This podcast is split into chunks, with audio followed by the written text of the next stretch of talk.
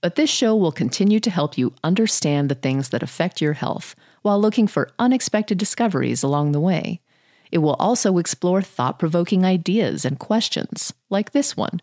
Another day is here, and you're ready for it. What to wear? Check. Breakfast, lunch, and dinner? Check. Planning for what's next and how to save for it? That's where Bank of America can help.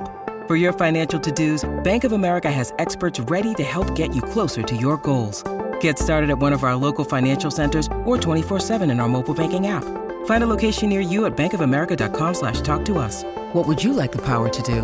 Mobile banking requires downloading the app and is only available for select devices. Message and data rates may apply. Bank of America and a member FDIC. Up to 40% of people with Parkinson's disease may experience impulse control behaviors such as compulsive shopping, gambling, hoarding, or hypersexuality. Dopamine agonist drugs are the most common cause. Impulse control behaviors become impulse control disorders when they impair a person's ability to function at home, work, or just make it through daily life. These disorders affect an estimated one in six people with Parkinson's taking dopamine agonists at some point. Not only does dopamine in the brain control body movements, but it's also involved in the reward pathways. So, drugs that stimulate one function may also stimulate the other, meaning impulsive behaviors may be highly pleasurable or anxiety relieving to the person experiencing them, and they may therefore try to hide them. But these disorders can be harmful to the person, their family, and others around them in terms of financial, social, and health outcomes. The good news is that impulse control disorders are responsive to treatment when recognized early enough. I spoke with Dr. Mark Groves, a psychiatrist at Mount Sinai Beth Israel in New York, about the need to promptly recognize and report the disorders and what can be done about them. He first defined them. They're behavioral disorders defined by a failure to resist temptation or an urge or an impulse that can harm oneself or others. Essentially, they're behavioral addictions. Individuals who are affected by impulse control disorders compulsively pursue reward based activities and fail to make careful decisions about the consequences of those repetitive activities. Are some more prevalent in people with Parkinson's? The ones that have been described most commonly in Parkinson's include compulsive eating, hypersexuality, compulsive shopping, and compulsive gambling. As well, hobbyism, which is overabsorption, excessive time in creative projects or hobbies such that it consumes an individual and affects functioning, has also been described. And a related behavior change is called punding, which is intense preoccupation with purposeless sorting, taking apart or arranging objects, for example, medications or buttons or things like that. Are impulse control disorders stable within a person or they change over time, accumulate? Individuals certainly can have more than one impulse control disorder, but once it develops, it usually doesn't go away without treatment, which requires usually medication reduction. In the largest cross sectional study, individuals with uh, Parkinson's on medications, the Dominion study, about one in seven or 14% of patients had one or more impulse control disorders. So they are mainly related to medication and not the underlying disease? Usually that's the case. People who are not on medications who have Parkinson's can have some impulse control disorders like pathological gambling and others, just like the general population. But dopaminergic medications, in particular dopamine agonists, greatly amplify the risk. Dopamine agonists can increase the risk in one study two to three and a half times. And ropinirole, pramipexole are dopamine agonists that have particular impact on the emotional brain circuits and can be involved in bringing out impulse control disorders. But it's important to remember that not everyone on those medications gets impulse control disorders. There's a interaction between individuals' susceptibility to impulse control disorders, the medications, and life experience. Risk factors for that individual susceptibility include younger age of Parkinson's onset, male sex, also family history of alcohol and drug problems, a personal history of alcohol or drug problems, or certainly a personal history of impulse control problems. Heavy cigarette smoking is also a risk factor. So it's an interaction of the meds and the experience within susceptible individuals. Does physician experience with dopaminergic drugs have an influence on whether these things are more or less likely to occur? Well, certainly it's critical for the prescribing physicians to be aware of these risks. So usually patients with Parkinson's are best served by seeing a movement disorder specialist who is aware of that and will follow them closely. But conscientiousness of the physician in asking, educating patients and family members about the risk is also critical, and not all movement disorder doctors ask as regularly as others does the risk increase at certain times, especially when the medication reaches a peak? When people take medications, they go up and down in their blood, or is this more of a long term constant disorder? My read of the literature, it's not fully clear. Higher doses definitely add higher risk. The shorter acting forms that have more peaks and valleys across the day may be higher risk than the longer extended release forms, but I don't think that's been definitively demonstrated pramipexole and ropinirole probably do have more impact than rotigotine, which is another dopamine agonist, because the pramipexole and the ropinirole bind much more tightly to the emotional brain circuit receptors, the dopamine receptors in the non-motor circuits of the emotional brain. And so it depends probably more on the type of medication and the dose than whether it's short or long acting, but I don't think it's been completely definitively clarified. Should patients starting on one of these drugs be warned about the risk of developing an impulse control disorder and their caregivers to look out for them? Absolutely. Because as you can imagine, family members and patients who haven't heard about this might not have any idea that their medications could be related to these behaviors. Plus, compulsive sexuality, pathological gambling. These are private activities that people feel ashamed about, and they're not going to ask their doctor about it if they're not inquired specifically about it. How do they affect people's lives? They can be devastating. Extreme financial loss, uh, marital strain, even divorce. I can't overstate how devastating they can be. So it's absolutely critical to catch them early. We really, really depend often on caregivers to have a better sense of how our patients are doing.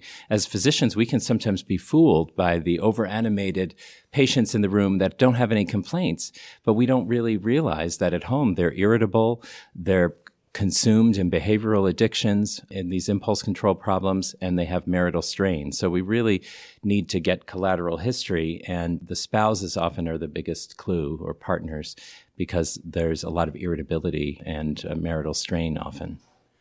Can they be controlled? Sometimes they can remit completely for. Here is a quick word from our sponsor. We take this few seconds off to inform you, our valued loyal listener about the best health and fitness podcast shows. From the Nezpod studios. Join us as we give you the best of the best health and wellness updates you can rely on for the treatment of chronic health problems. Classic functional medicine back to basics health tips and special updates from the best doctors in the United States of America. Check out this health and wellness podcast shows.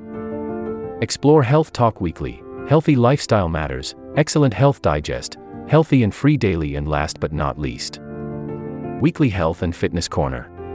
Also, check out Nasty Boy CC, the truest story never told fiction podcast, for that real life on the go experience with the 27 year old Golden Boy, who made our guest invite number one list. He tells us about his story as it happens in real time and in real life.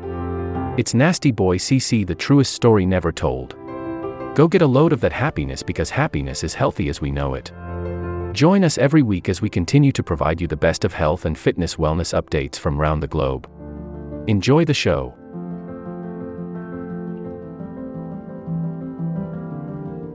Many when the medications are reduced, especially the dopamine agonist medications, but you have to reduce that dose pretty slowly and really watch people closely because there's a withdrawal syndrome that can occur. Patients will often call their doctor saying that they're off, but if they were examined by the movement disorder doctor, they actually motorically or physically can be okay. So this dopamine agonist withdrawal syndrome, which is almost like cocaine withdrawal, is very important for the doctors to be aware of. Patients can feel very fatigued, dysphoric, and depressed, anxious, and irritable. And so you have to go slowly. So reducing the meds is the right treatment, but some patients don't tolerate it. I think that sometimes there are alternatives to going back up on the medication. Certain mood medications may help. And some patients, they crash and after a few days they rebound. But if they've been on high doses of dopamine agonists for a long time, the withdrawal syndrome can be very difficult to treat and sometimes intractable. So it's really important to catch these impulse control disorders early. Can medications be added that specifically address the impulse control disorder? We're hoping to have better evidence for that. We really, really need good treatment studies. One well designed study of naltrexone showed that there was some hint of benefit, but the study failed to meet its primary outcome. I believe that naltrexone, which is used for binge drinking and for other repetitive behaviors off label may be helpful for some of the milder impulse control disorders where people are overabsorbed in activities or for compulsive drinking. But some case reports of clozapine, which is an antipsychotic that does not worsen Parkinson's symptoms, and clozapine may have a particularly strong anti-impulsive effect. Some of those case reports report that it's helpful, and I've had some patients that seem to benefit from that, but we don't really have enough data, and we need more studies. Others have tried anti-seizure medications like valproate or topiramate, but there are very few case reports. So the primary mainstay of treatment, absolutely, is a reduction of the dopamine agonist medication medications. Does it help to have talk therapy along with it, cognitive behavioral therapy or others? It's a great question. There was at least one very good study of cognitive behavioral therapy that suggested a potential benefit, and support groups may be helpful. But it's important for people to realize that akin to the contemporary treatment of substance use and addictions, a medical model is critical. Expecting that an individual just going to 12 step programs is going to be helpful without looking at the medications and thinking about adjusting the dopaminergic meds and other things is unlikely to be as successful. So those things are probably ancillary for the severe ones, but medications treatments are helpful. What should physicians know about impulse control disorders? I'm sure that probably people with Parkinson's see their general practitioners as well as their movement disorders team. That's right. Physicians really need to know about this possibility. Some of these medications and other similar medications are prescribed for other conditions, but we have to certainly have physicians educate their patients and caregivers. Getting collateral history is critical. Regularly screening, assessing these risk factors that we talked about, treating early, considering partnering with a psychiatrist with either experience in behavioral addictions, an addiction psychiatrist, or maybe a psychiatrist with experience in Parkinson's if it's very difficult. And the dopamine agonist withdrawal syndrome is critical for the physicians to understand because otherwise they misinterpret the patient's response as a return of physical symptoms and they just go right back up on the medication. That's something that many doctors don't really realize that is important to know. How about what people with Parkinson's and their caregivers need to know? That these are common, they're not due to character deficits, but they're biologically mediated. It's an interaction between baseline biological susceptibility interacting with these meds that affect the reward circuitry in the brain and life experiences. So early identification is really important. And don't be ashamed. Talk with your doctor about them. And patients who recover from impulse control disorders often feel like the problem is solved, but they need to really maintain an empathic understanding that their spouse, whose awareness was full and their eyes were wide open during the traumatic experiences, often takes much longer to recover. Healing is a process. And so I have often worked with caregivers or partners and had to encourage the patients to realize that it's not just fixed. The recovery takes a while. Should caregivers, spouses be on the lookout for these, actually monitor the patient's behavior? And if they do, this really affects the patient. So do they have to sign on? Do they need consent? For something that formal to be done. Yeah, certainly patient consent's always necessary for us as doctors to speak with others about one of our patients' care.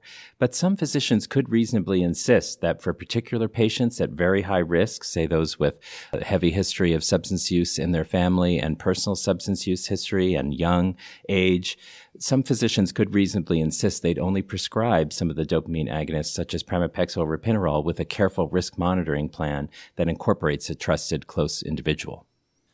Is there anything important to add or that we've missed? Well, one of the most useful explanatory models that I find fascinating for impulse control disorders is based on our understanding of reward based learning in the brain. When we experience an unexpected reward, there's a transient release of dopamine in our reward learning center, called the ventral striatum. And that release of dopamine encodes the link between stimulation and reward. At the other extreme, when we expect a reward but we get a negative outcome or a punishment, there's a pause in the dopamine release in the reward learning center. So it's a delicate balance between the history of the variable dopamine releases and pauses based on our past experiences that influence our goal directed behavior.